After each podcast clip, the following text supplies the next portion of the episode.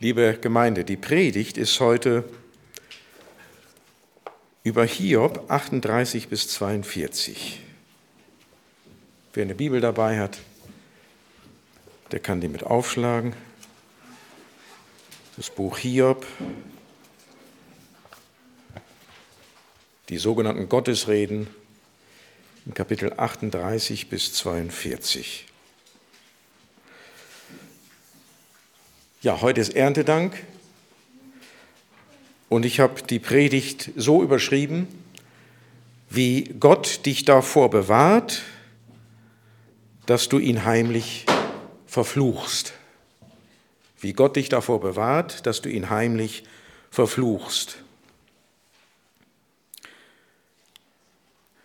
Der Hiob, der wird ja geprüft, ob er Gott verfluchen wird, wenn der ihm alles wegnimmt. Das ist der Test. Ne? Wenn man die Einleitung liest im Buch Hiob, Kapitel 1 und 2, da werden wir damit vertraut gemacht. Der Hiob ist der reichste Mann in Arabien. Und er fürchtet Gott. Und weil er Gott fürchtet, dient er ihm. Und dann ist da so eine Ratsversammlung im Himmel, da kommt auch sogar der Teufel kommt da hin.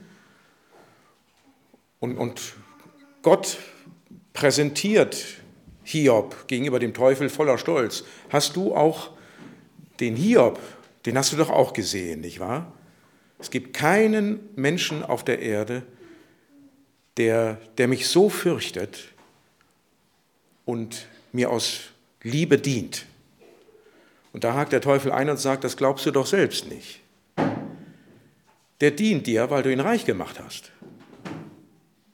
Der ist hinter deinen Gaben her.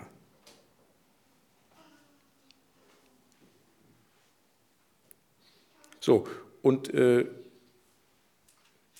Vorschlag vom Teufel ist, nimm ihm doch mal die Gaben weg. Dann wirst du sehen, er wird dich verfluchen. Der Hiob selbst, der ist vorher auch als jemand geschildert worden, der die Gefahr genau wusste, die der Reichtum in sich birgt, dass man Gott heimlich verflucht. Was ist das denn? Also es gibt offensichtlich diese zwei Arten, Gott zu verfluchen. Also eine offene, von der hat der Teufel gesprochen. Also da erteilt man Gott eine klare Absage. Ich will von dir nichts wissen, lass mich in Ruhe. Wenn es aber darum geht, Gott heimlich zu verfluchen, das ist in der Gefahr stehen die Frommen.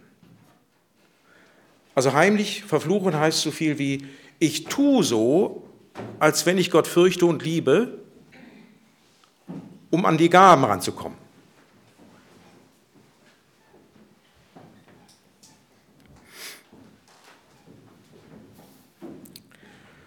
Und der Teufel, der geht davon aus, dass Gott das weiß und dass eigentlich auch alle Leute, die Gott anbeten, das wissen, eigentlich geht es doch nur darum, von Gott Gaben zu kriegen und mit den Gaben zufrieden und glücklich zu sein. Das heißt, die Verehrung Gottes zielt letztlich nur darauf, dass man die Gaben kriegt. Und das macht auch den ganzen Gottesdienst aus. Und der Teufel, was der voraussetzt, ist so viel wie gegenüber Gott. Also das weißt du auch, dass das so ist. Es gibt keinen Menschen, der dir dient, weil er dich liebt, sondern sie sind alle hinter deinen Gaben hinterher. Und dieser Einwand des Teufels, der hat, so boshaft der auch ist, der hat enormes Gewicht. Also überlegt euch mal, es wäre so, dass es nicht einen einzigen gibt, der Gott dient, weil er ihn liebt. Und wenn alle nur hinter den Gaben her sind, dann liegt der Verdacht nahe, dass Gott einen Defekt hat. Also irgendwie einen Defekt. Also nicht im Blick auf die Macht, also Allmacht hat Gott. Ne? Der kann uns mit Gaben zuschütten. Aber er hätte dann irgendwie einen Defekt, wenn es darum geht, ihn zu lieben, einfach nur Gemeinschaft mit ihm zu haben. Ohne Gaben möglicherweise. Zum Beispiel, wenn man schwer krank ist oder auf dem Sterbebett liegt.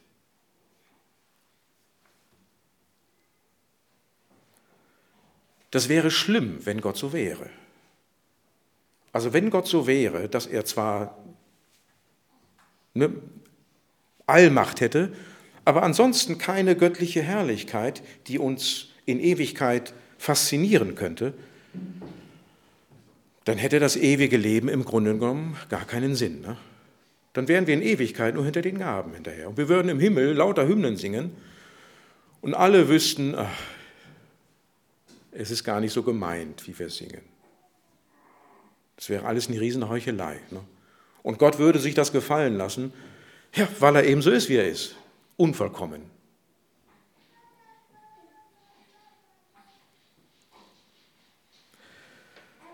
Ne, Erntedank steht genau in dieser Gefahr. Ne? Also Erntedank, also ich komme ja ursprünglich aus der Landeskirche und so in den ersten meinen Jahren, in denen ich gläubig war, da war ich auch in meinem Heimatort in der Kirche, die war das ganze Jahr über ziemlich leer.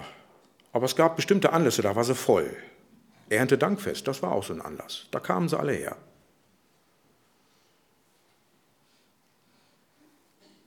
Das ist dann sowas wie der Besuch bei der Großtante am zweiten Weihnachtstag. So nach dem Motto, ach, die Großtante muss ich auch noch besuchen. Da geht man nicht gerne hin, aber man tut seine Pflicht. Und viele verstehen auch den Gottesdienst so. Also ja, ich habe ein schlechtes Gewissen, ich habe Gott nicht die rechte Ehre erwiesen, die ihm gebührt, ich erweise sie ihm jetzt. Ein paar Mal im Jahr gehe ich in den Gottesdienst. Ja, es wäre schlimm, wenn das den christlichen Glauben ausmachen würde. Es wäre schlimm, wenn es bei dem einen oder anderen von euch, wenn das den Gottesdienst ausmachen würde. Aber, sagen wir mal ehrlich, also ich kenne es bei mir, ich nehme an, der ein oder andere kennt diese Anfechtung auch, dass wir tatsächlich viel stärker hinter den Gaben her sind, als wir denken. Ich gestehe, ne, ich habe noch keine Vorstellung davon, was es heißt, schwer krank zu sein. Habe ich nicht. Aber ich könnte mir vorstellen, dass wenn ich mal schwer krank bin, ich würde betteln, dass Gott mich wiederherstellt. Koste es, was es wolle. Ich fürchte, ich würde nicht in erster Linie fragen, Herr, was könnte das für mein Wachstum im Glauben bedeuten, falls du mich in dieser Krankheit belässt? Ich fürchte, ich würde nicht so beten im Ersten. Weil mir ja, der Blick fehlt für die überragende Herrlichkeit Gottes.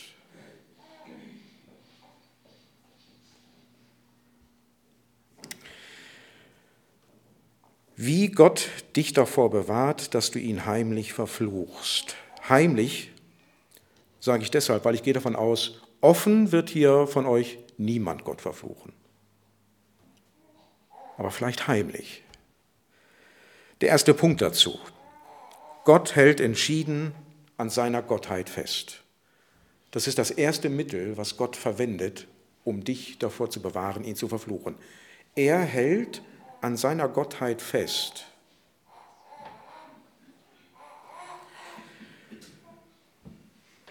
In Kapitel 38, Vers 1, sind wir mal beim ersten Vers, da beginnt die erste Gottesrede. Und der Herr antwortete Hiob aus dem Sturm heraus und sagte, wer ist es, der hier meinen Ratschluss mit Worten ohne Einsicht verdunkelt?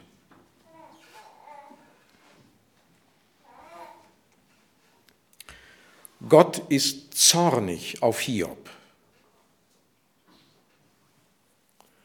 Und warum?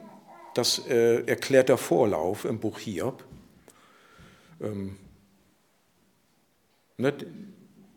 Gott und der Teufel, die, ja, ich sag's mal so, die gehen die Wette ein. Im Blick auf Hiob. Der Teufel sagt, wenn du ihm alles wegnimmst, was er hat, wird er dich verfluchen. Gott sagt, ja, das probieren wir aus. Er wird es nicht tun. Und dann nehmen sie, Gott erlaubt dem Teufel, Hiob alles wegzunehmen, bis auf sein Leben. Und zunächst bewährt Hiob sich. Der Herr hat es gegeben, der Herr hat es genommen, der Name des Herrn sei gepriesen. Oder beim zweiten Durchgang, da sagt er, das Gute nehmen wir doch aus der Hand Gottes an. Da sollten wir doch auch das Leid aus seiner Hand annehmen. Und es wird hervorgehoben, bei all dem versündigte Hiob sich nicht mit seinen Lippen.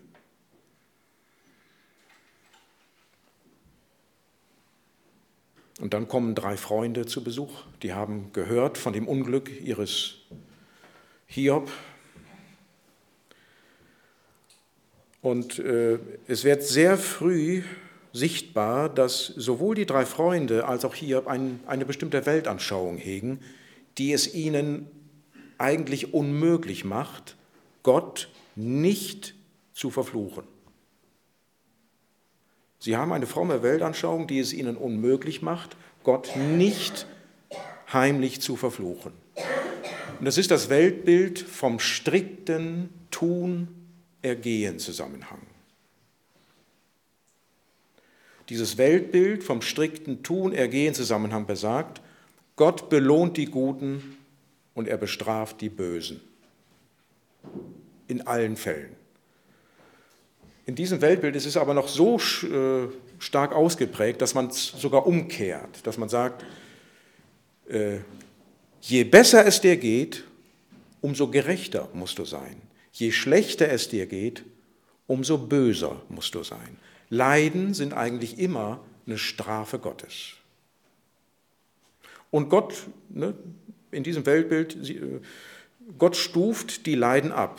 Bei geringfügigen Bosheiten, dann nennt man das Züchtigung, was Gott verwendet. Aber wenn es richtig schlimme Bosheiten sind, dann geht die Züchtigung in die Strafe über. Und wenn der Sünder an seiner Bosheit festhält, ereilt ihn irgendwann mit dem Tod die endgültige Strafe.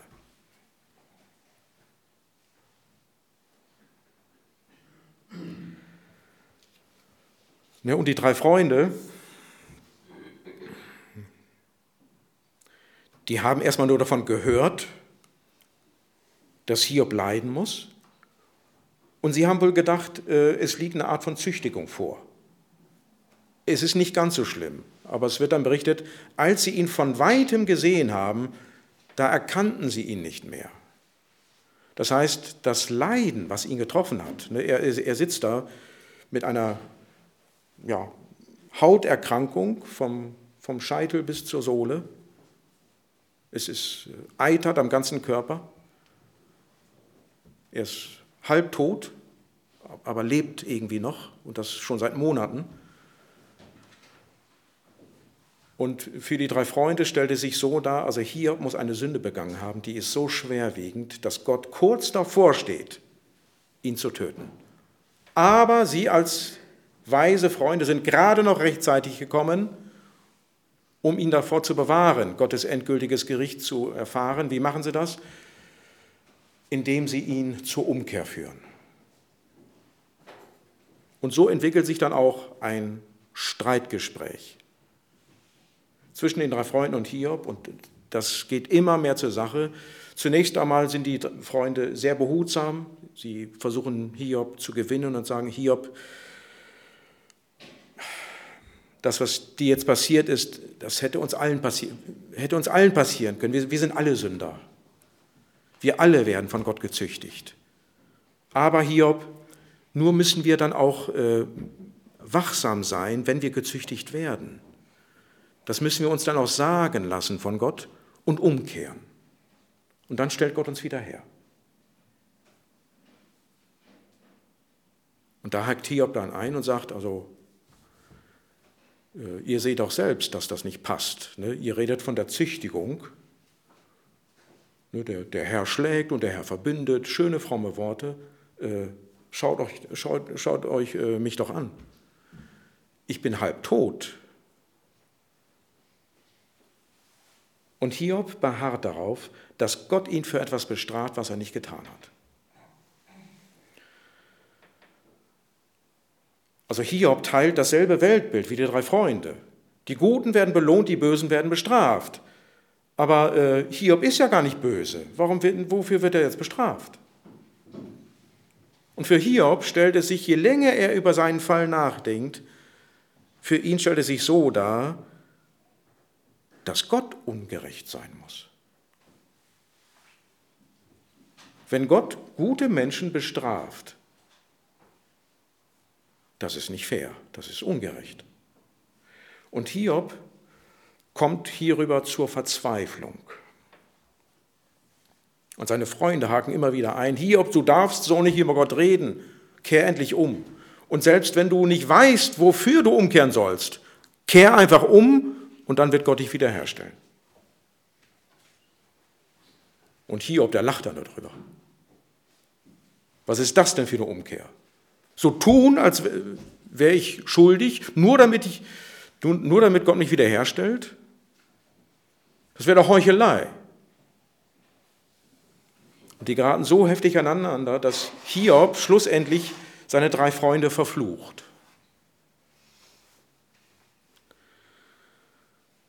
Und dann kommt so ein Kapitel im Buch Hiob, Kapitel 28. Da werden wir ein bisschen orientiert. Was läuft hier eigentlich? Da geht's in Kapitel 28 geht es nicht um Gerechtigkeit, sondern da geht es um Weisheit. Es geht um Weisheit in der Regierung Gottes über diese Welt. Und es wird dort festgestellt, Kapitel 28 wahrscheinlich vom Autoren des Hiob-Buches, nicht von Hiob selbst. Und in Kapitel 28 wird festgestellt, der Mensch ist weise, wenn er anerkennt, dass allein Gott weise ist. Und er zeigt diese Art von Weisheit, wenn er Gott fürchtet und das Böse meidet. Unter anderem, wenn er diese Bosheit meidet, die Hiob begangen hat, dass er sich für gerechter hält als Gott. Und nach Kapitel 28 kommen dann noch drei, wenn man so will, Monologe. Hiob darf als erster reden und Hiob beharrt darauf. Ich bin ein Gerechter. Ich bin gerechter als Gott. Wenn es zu einer Gerichtsverhandlung kommen würde, was Hiob sich immer wieder erträumt hat, aber er glaubt nicht dran. Wenn es zu dieser Gerichtsverhandlung kommen würde, wo Gott angeklagt würde, oder, das hätte Hiob gerne, oder wo Gott mit seinen Anklagen gegenüber Hiob käme, dann würde Hiob wie ein Fürst auftreten und würde eine Anklage nach der anderen vom Tisch fegen. So stellt er sich das vor.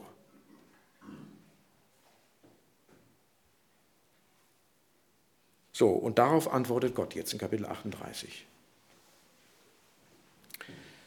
Und schon bei der Einleitung merkt man, Gott hat bildlich gesprochen so einen Hals. Er ist entrüstet über Hiob, dass der sich für gerechter hält als ihn. Wer ist es, Vers 2, der meinen Ratschluss mit Worten ohne Einsicht verdunkelt? Also auf Deutsch, was ist das für einer, der über meine Herrschaft über diese Welt fabuliert, ohne den Hauch von Ahnung zu haben?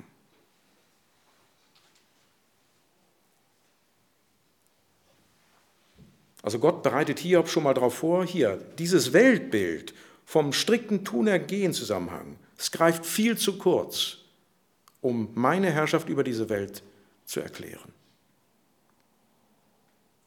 Gürte deine Hüfte wie ein Mann, ich werde dir Fragen stellen und du sollst mir antworten. Dieses diese bildliche Redeweise, gürte deine Hüften. Damals war es so, wenn zwei Männer Streit hatten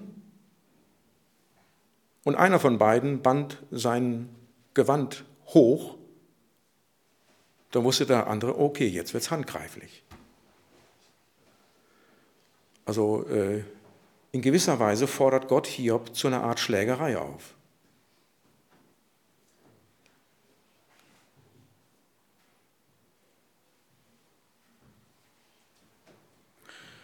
Also Hiob, du willst dich mit mir anlegen? Okay.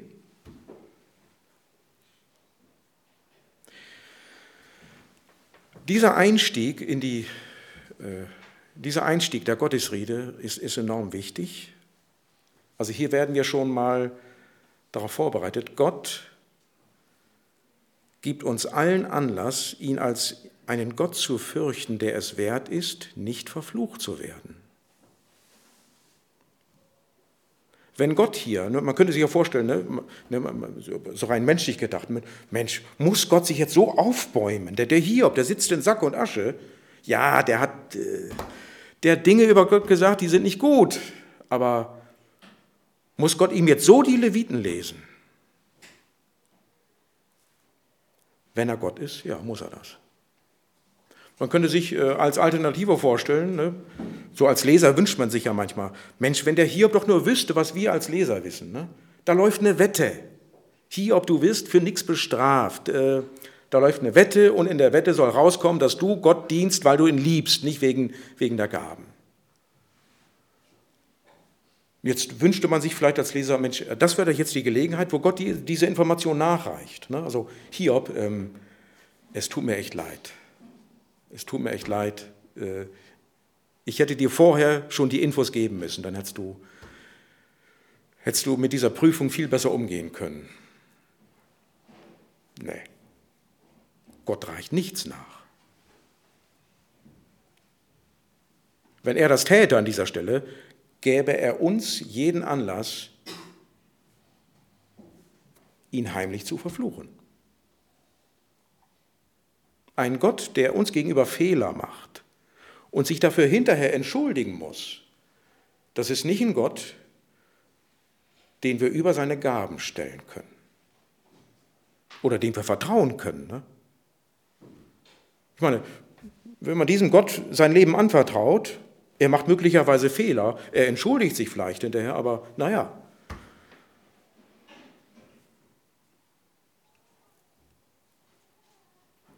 Also Gott hält entschieden an seiner Gottheit fest.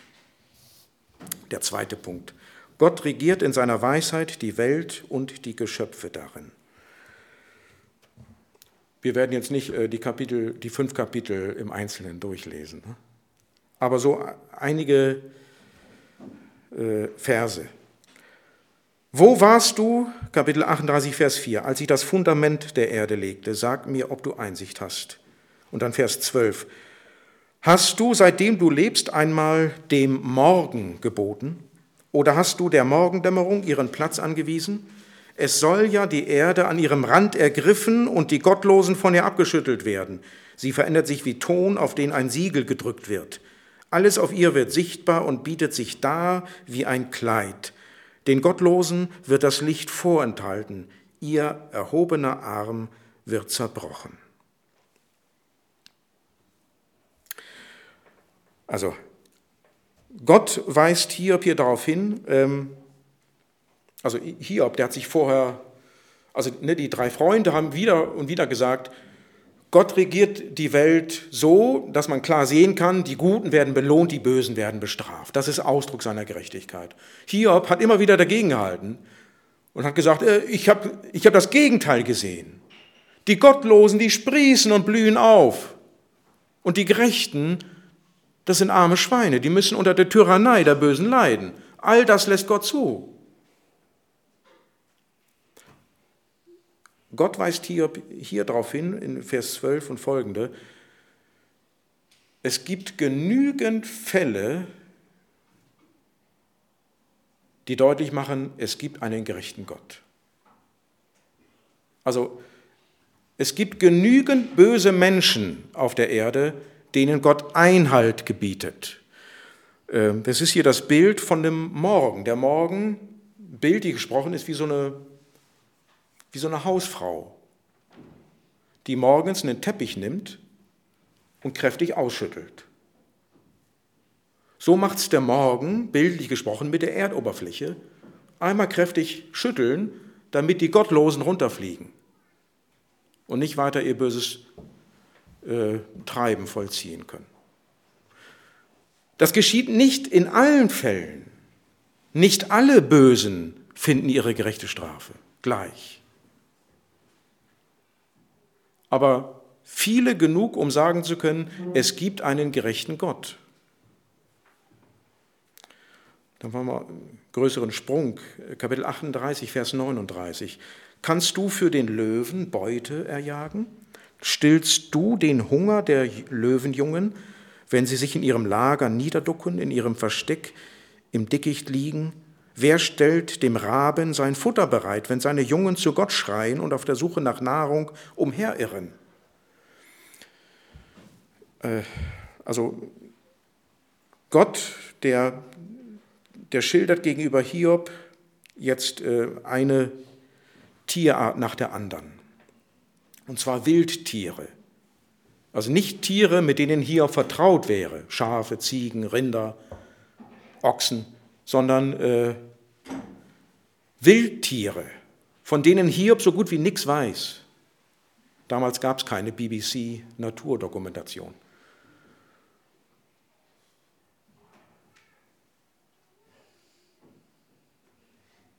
Und Gott weist Hiob darauf hin, also Hiob, es passiert so viel in der Welt, davon hast du gar keine Ahnung.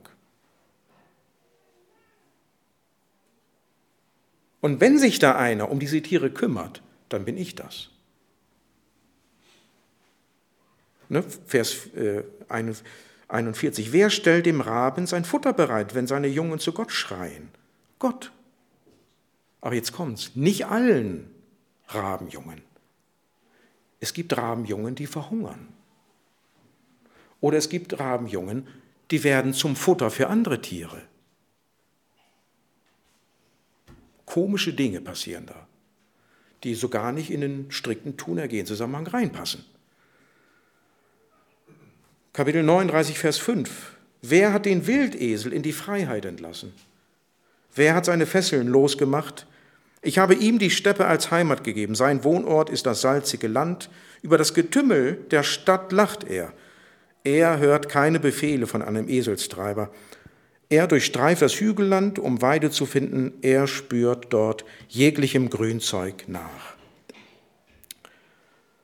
Ja, man fragt sich vielleicht, was soll denn jetzt diese Schilderung vom Wildesel?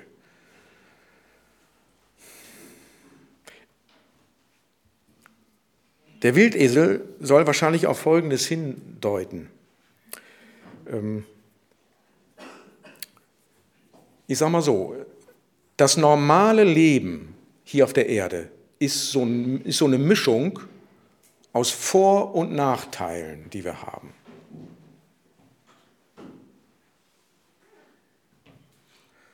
Die Gefahr ist, dass wir vor allem über die Nachteile, die wir haben, klagen. Oder wir lernen es, über die Vorteile, die wir haben, froh zu sein. Der Wildesel, der hat einen Nachteil. Der muss in einer kargen Gegend von morgens bis abends nach Grünzeug suchen, damit er satt wird. Da hat der Esel, der einen Besitzer hat, einen Vorteil, der schmeißt ihm das Futter vor. Er braucht nicht nachzusuchen. Aber der Wildesel sieht den Vorteil ganz klar. Er ist frei. Er hat keinen Treiber. Und ne, so wie er geschildert wird, also er hat sich damit abgefunden, er hat die Dinge abgewogen und sagt, nee, ich gehe nicht ins Tal. Da kriege ich zwar Futter, aber ich verliere meine Freiheit. Ich bleibe hier oben. Der Wildesel ist wohl sowas wie eine Einladung an uns, mit dem zufrieden zu sein, was wir haben. Und es anzuerkennen, ja, das ist jetzt das Teil, das mir von Gott zukommt.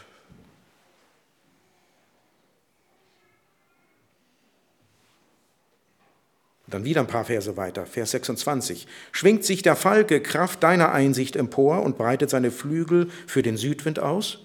Er hebt sich auf deinen Befehl hin, der Adler, und baut in der Höhe sein Nest.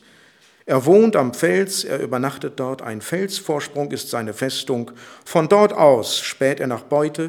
Seine Augen vermögen sie aus großer Entfernung zu sehen. Seine Jungen ernähren sich von Blut, und wo immer erschlagen liegen, da ist er zu finden. So endet die erste Gottesrede. Wo immer Erschlagene liegen, da ist er zu finden. Hier wird diese Weltanschauung vom strikten Tun-Ergehen-Zusammenhang nochmal kräftig gegen den Strich gebürstet. Also in der Herrschaft Gottes über diese Welt geschehen solche Dinge. Da wird irgendwo ein Mensch erschlagen, ne? Wo Erschlagene liegen. Irgendwo liegt eine Leiche. Da trauern Menschen um einen Verstorbenen. Der findet nicht mal ein ehrenvolles Begräbnis. Warum nicht? Weil Gott ihn als Nahrung für Geier bestimmt hat.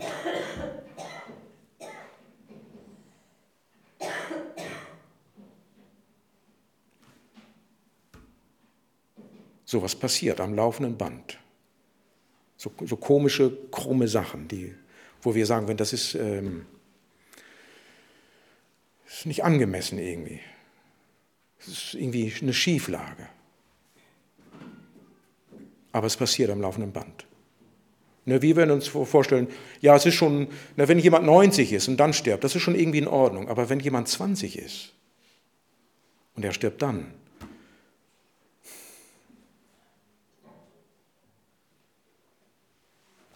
ist gefühlt nicht richtig.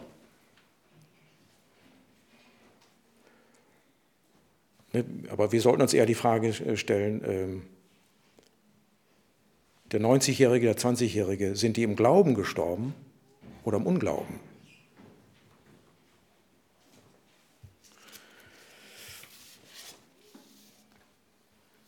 Der dritte Punkt. Wenn es um seine Gottheit und um unsere Umkehr geht, macht Gott keine halben Sachen. Kapitel 40, Vers 1, der Herr antwortete Hiob und sagte, will der mit dem Allmächtigen streitet, ihn zurechtweisen? Soll er, der da Gott kritisiert, seine Antwort geben? Darauf antwortete Hiob und sagte, ich bin nicht so wichtig. Was kann ich dir antworten? Ich lege die Hand auf meinen Mund.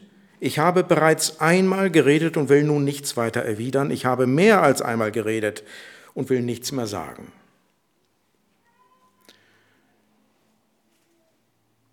Hiob vollzieht hier noch keine Umkehr, sondern Hiob merkt, ich habe mich verlaufen. Ich ziehe meinen Fall wieder zurück.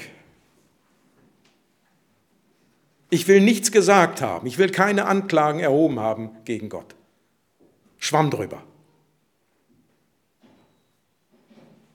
Und darauf antwortet Gott, bildlich gesprochen, Moment mal, Hiob, so leicht kommst du mir nicht davon. Du musst umkehren für das, was du getan hast. Du hast behauptet, du seist gerechter als ich. Das kann nicht einfach unter den Teppich gekehrt werden. Warum nicht?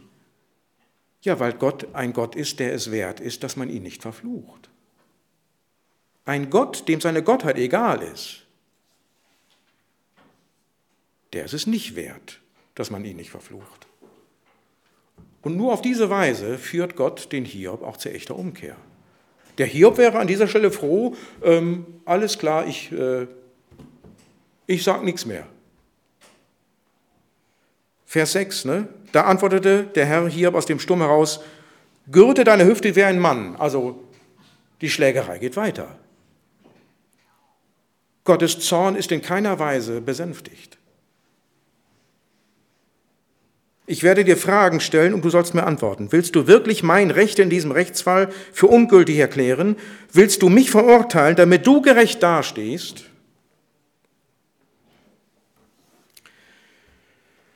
Und dann in dieser zweiten Rede, da führt Gott dem Hiob zwei weitere Tiere vor Augen.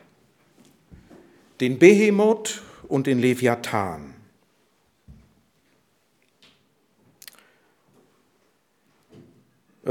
Ich mache es kurz. Was sind das für Viecher? Wir wissen es nicht. Aber der Behemoth ist wahrscheinlich so, man kann es wahrscheinlich so übersetzen wie das Landviech schlechthin. Und der Leviathan ist sowas wie das Seemonster oder das Seeviech schlechthin.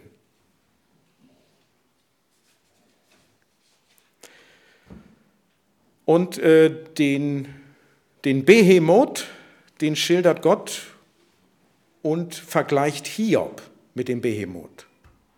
Vers 15, sieh dir den Behemoth an, ich habe ihn geschaffen, wie ich auch dich geschaffen habe. Er ernährt sich von Gras wie ein Ochse. Was für eine Kraft er in seinen Beinen hat, was für Stärke in den Muskeln seines Bauches. Er macht seinen Schwanz so starr wie eine Zeder, die Sehnen seiner Schenkel sind eng miteinander verflochten, seine Knochen sind gleich Bronzeröhren, sie sehen aus wie Eisenbalken. Und dann Vers 21, er liegt unter Lotuspflanzen, ist verborgen in Schilfrohr und Sumpf. Die Lotuspflanzen bieten ihm Deckung. Er ist umgeben von den Weiden, die das Ufer säumen. Auch wenn der Fluss Hochwasser führt, hat er keine Angst. Er bleibt ruhig, selbst wenn eine Wasserflut ihm bis ans Maul dringt. Könnte ihm jemand entgegentreten? Könnte ihm jemand mit einem Haken die Nase durchbohren?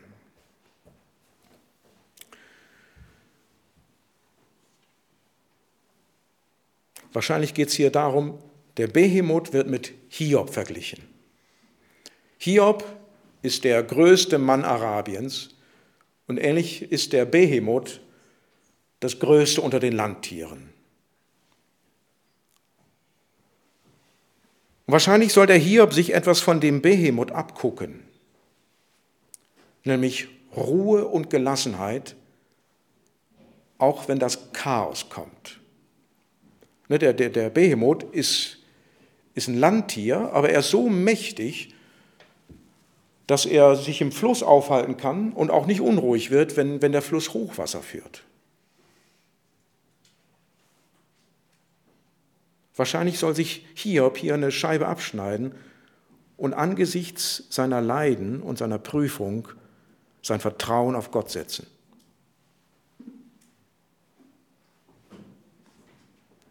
Und dann bei weitem am ausführlichsten schildert Gott den Leviathan. Von Kapitel 40, Vers 25. Der Leviathan, der taucht im Alten Testament an einigen Stellen auf. Mal ist er so eine Art Chaosmonster. Aber er kann auch manchmal nur einfach so ein imposantes, riesiges Tier sein. Also mal wird seine Bosheit hervorgehoben. Und mal seine Größe und Hoheit. Und so ist es auch hier bei Hiob. Das ist ähnlich wie in Psalm 103, ne?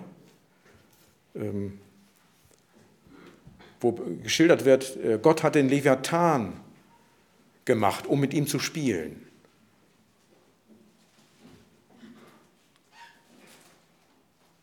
Und so ist es auch in der Schilderung hier. Also Gott schildert den Leviathan mit Stolz. Kannst du den Leviathan mit einem Angelhaken aus dem Wasser ziehen? Oder kannst du eine Schlinge um seine Zunge legen? Oder dann Kapitel 41, Vers 1.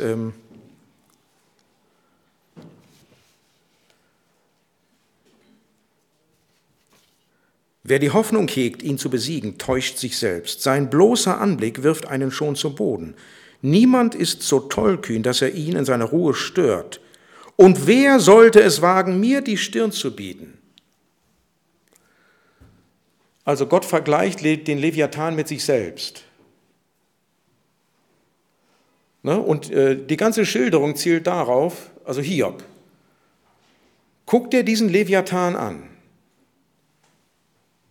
Wenn der in deine Nähe kommt, kriegst du doch weiche Knie und weichst zurück, oder? Mit dem wirst du dich nie anlegen.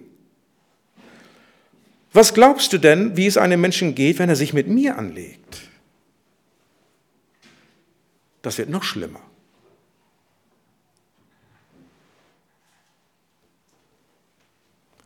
Kapitel 41, Vers 3. Wer hätte sich je mit mir angelegt und ich hätte ihm zurückgezahlt? Alles, was unter dem Himmel ist, gehört mir. Und diese Schilderung Leviathans endet dann, Vers 25, 26, auf der Erde ist nichts ihm gleich. Er ist ein Geschöpf, das dazu gemacht worden ist, keine Angst zu kennen. Er schaut sich alle erhabenen Kreaturen gelassen an. Er ist der König über alle stolzen Tiere. Er ist das größte Geschöpf. Alle fürchten ihn. Und über ihm steht Gott. Und ihn sollen sie alle noch mehr fürchten, sollen sich davor scheuen, sich mit ihm anzulegen. Das ist ein Gott, der es wert ist, nicht zu verflucht zu werden.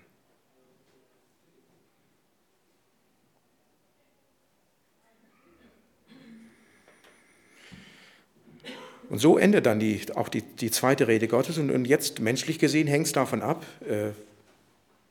wird Hiob jetzt Gott verfluchen? Dann wäre jetzt die Gelegenheit. Oder er kehrt um. An dieser Stelle entscheidet sich, ob Gott oder der Teufel recht hat.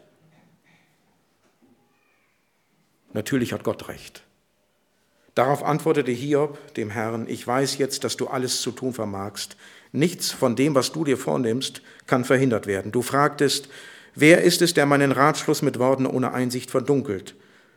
Ja, gewiss, ich habe meine Anklagen erhoben, ohne Einsicht zu haben. Ich habe über Dinge geredet, die mein Denken übersteigen und bei denen ich mich nicht auskannte. Du hast mich aufgefordert: Hör mir zu, ich will jetzt reden, ich werde dir Fragen stellen und du sollst mir antworten. Ich hatte dich nur mit meinen Ohren gehört, jetzt aber haben meine Augen dich gesehen.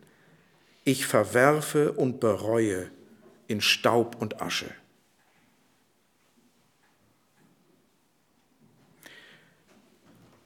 Das ist eine Umkehr, die echt ist.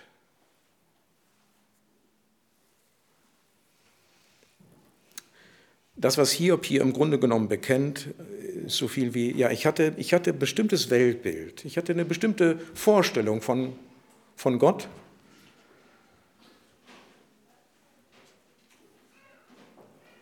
Die Guten belohnt er, die Bösen bestraft er, dazwischen ist für nichts anderes Platz. Und hier bekennt, ich war verblindet. Dieses Weltbild hat mich dazu verführt, mich für gerechter zu halten als Gott. Was für ein abscheuliches Weltbild, wo ich gerechter dastehe als Gott.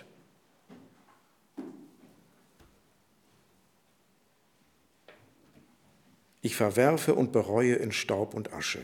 Und man kann hier in doppelter Weise froh sein. Man kann froh sein, dass der Hiob zur Umkehr findet, dass er Gott nicht verflucht. Vor allen Dingen aber können wir froh sein als Leser, dass Gott Recht behalten hat. Im Blick auf Hiob. Stellt euch vor, Hiob hätte Gott verflucht. Dann hätte Gott sich geirrt.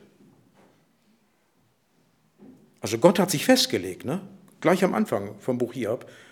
Es gibt keinen wie ihn auf Erden, der Gott fürchtet und das Böse meidet. Und Gott hat Recht behalten. Gott macht sich also nichts vor im Blick auf seine eigene Herrlichkeit. Gott ist sich vollkommen gewiss, dass wenn ein Mensch seine Herrlichkeit wirklich erkennt, dann kann er ihn gar nicht verfluchen. Dann ist er beseelt und durchdrungen von Freude, von Ehrfurcht, von Liebe.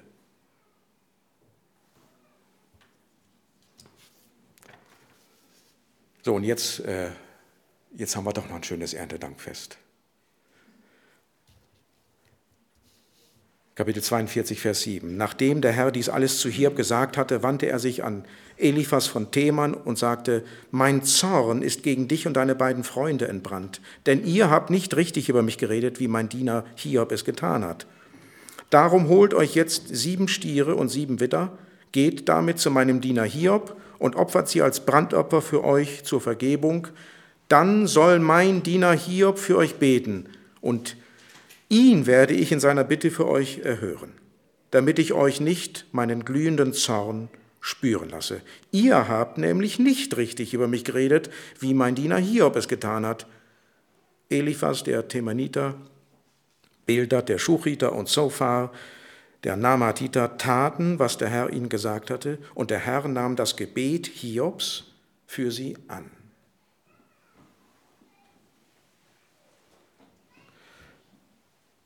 Also nachdem Hiob umgekehrt ist, gibt es von Gottes Seite aus nichts mehr, was er ihm vorzuhalten hat. Sondern er setzt im Gegenteil ihn gleich als Stellvertreter ein für seine 3 Freunde.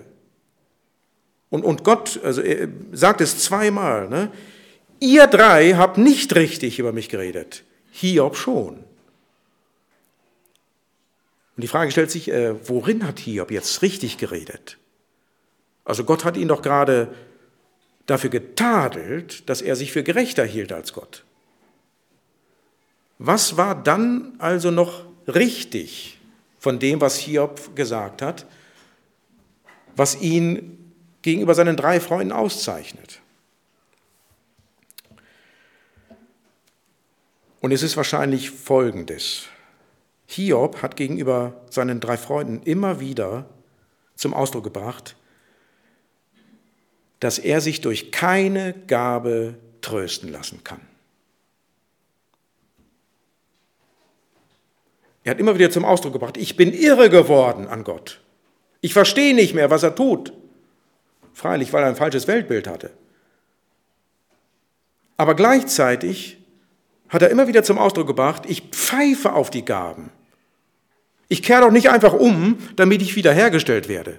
Das ist doch ein Witz. Mein Kummer, den ich habe über Gott, der ist so groß, dass ihn keine Gabe aufwiegen kann.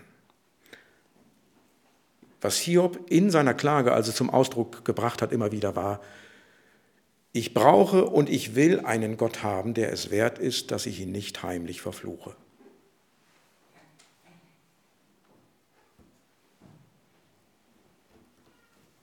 Und da kann sich jeder von euch prüfen, ob er auch diesen Gott braucht. Oder ob er zufrieden ist, wenn er mit Gaben zugeschüttet wird. Brauchst du einen Gott, der es wert ist, nicht heimlich verflucht zu werden? Der letzte Punkt. Wenn Gott uns erlöst, gibt er uns viele Gaben, mit denen wir seine Herrlichkeit genießen können. Von Vers 10 an, als Hiob für seine Freunde gebetet hatte, stellte der Herr seinen Wohlstand wieder her. Er gab ihm 2-mal so viel, wie er vorher hatte. Der Herr segnete Hiob während der nun folgenden Zeit seines Lebens noch mehr als vorher. Hiob besaß schließlich 14.000 Schafe und Ziegen, 6.000 Kamele, 2.000 Ochsen und 1.000 Eselinnen. Er hatte auch wieder 7 Söhne und 3 Töchter. Die erste Tochter nannte er Täubchen. Die zweite Zimtblüte und die dritte Schminktöpfchen. Im ganzen Land gab es keine Frauen, die so schön waren wie Hiobs Töchter. Ihr Vater bedachte sie mit einem Erbe, so wie seine Söhne.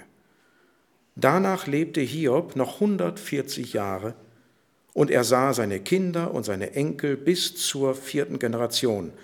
Dann starb Hiob alt und lebenssatt. Also das ist der Horizont des Hiob-Buches. Ne? Das ist im Hiob-Buch sehr unbestimmt, was nach dem Tod ist. Der Mensch, der kriegt in diesem Leben seinen Lohn oder er kriegt ihn vielleicht nimmer. So ist der Horizont im Buch Hiob. Und was das anbetrifft, ja, da da kriegt der Hiob, was ein Mensch nur kriegen kann. Mose bekennt im Psalm 90, das, was ein Mensch normalerweise an Lebenszeit hat, das sind 70, 80 Jahre. Einfach mal verdoppelt. Nach seiner Wiederherstellung, noch 140 Jahre schenkt Gott dem Hiob. Und ist natürlich für uns eine Vorschattung auf das ewige Leben.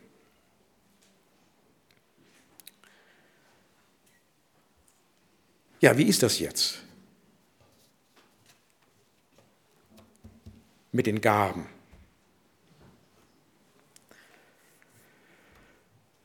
Also,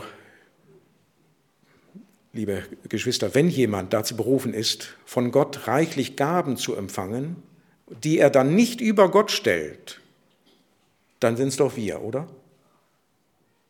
Eigentlich können nur wir das. Von Gott Gaben empfangen, ohne dass wir sie über Gott stellen. Warum können wir das? Weil Gott sich uns in Jesus Christus in überragender Weise offenbart hat. Also wir sehen Gottes überragende Herrlichkeit in seinem Sohn Jesus Christus, also noch mehr, als Hiob sie damals schon erkannt hat. Also wenn jemand berufen ist, Gaben zu empfangen und sie zur Verherrlichung Gottes anzuwenden, dann sind wir es. Und darum dürfen wir Gott auch darum bitten, Herr, gib uns reichlich Gaben, damit wir dich damit verherrlichen können. Also, was sind denn Gaben? Also, eigentlich ist ja fast alles, was wir sind und haben, Gaben. Unser Leib ist eine Gabe Gottes. Unsere Sinne, unser Verstand ist eine Gabe Gottes. Wenn wir Gottes Wort lesen und hören können, ist es eine Gabe Gottes. Gottes Wort selber ist eine Gabe. Also wir sind umgeben von lauter Gaben.